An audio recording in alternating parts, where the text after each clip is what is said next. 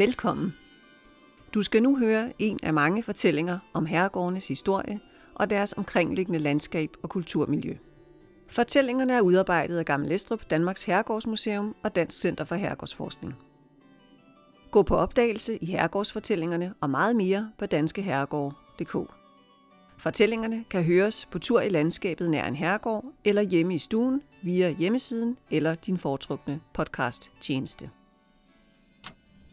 Herregårdenes jorder og skove har gennem tiden været scene for en lang række dramatiske begivenheder. Særligt under den tyske besættelse af Danmark fra 1940 til 45 har landskabet omkring de danske herregårde været brugt aktivt af både besættelsesmagt og modstandsbevægelser.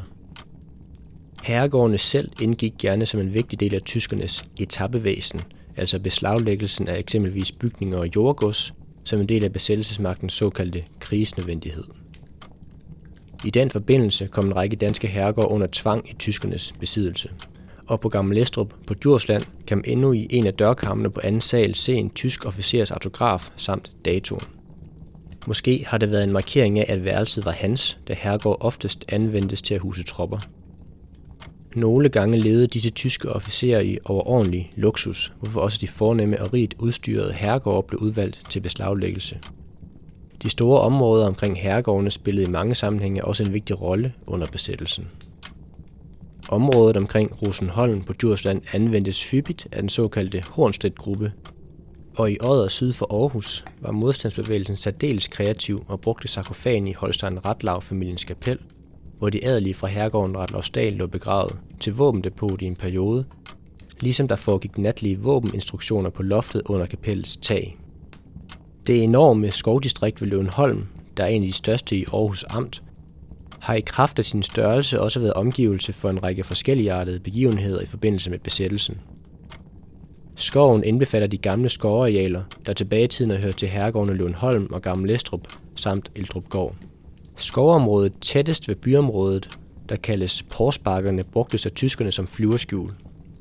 Ved Gammel Estrup Skovridergård klargjordes våbnen og frihedskæmperarmbindene af den lokale kampdeling, der skulle bruges på befrielsen den 5. maj.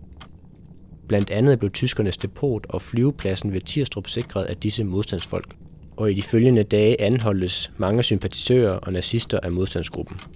Beretningen om modstandsarbejdet i Løvenholmskoven, du nu skal høre, er oprindeligt fortalt af modstandsmanden Søren G. Nielsen, der ved sin tilflytning til Allingåbro i 1943 blev været af den lokale sovnepræst Hagen Erwin Bielefeldt.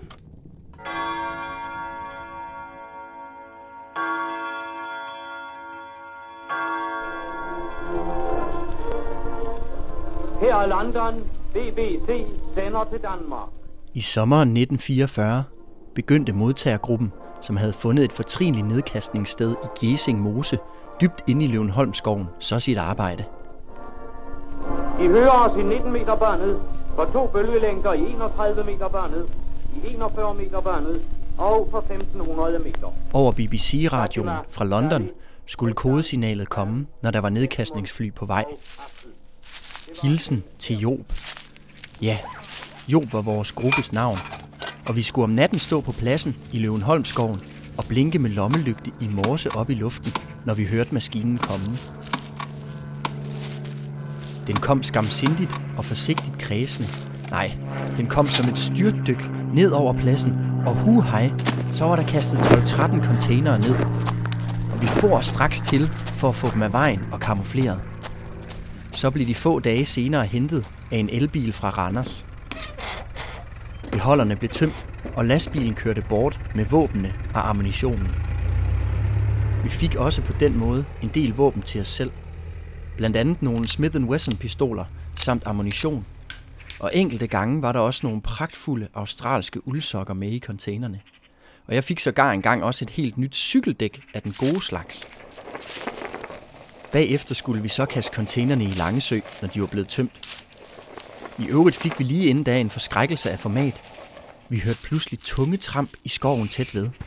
Og vi tænkte, at det der også var som bare pokker, at tyskerne skulle kunne finde vej helt derind i skoven. Nå. Men vi tog altså ud for at dumpe de 12-13 containerbeholdere nede i den dybe sø. Men det viste sig, da vi havde kastet den første af de tømte beholdere ud, at de var lufttætte. Beholderen flød nok så nydeligt ovenpå, og sejlede afsted på søen i det bulrende mørke. Vi måtte have fat på den igen, og derfor tog vi hofjærmester Udentals båd ved at sprænge låsen. Og det lykkedes os, da også at få fat i Kalorius, selvom vi næsten ingenting kunne se trods lygterne. Vi fik beholderen brækket op igen, så den kunne synke til bunds, og derefter fik de øvrige beholdere samme omgang.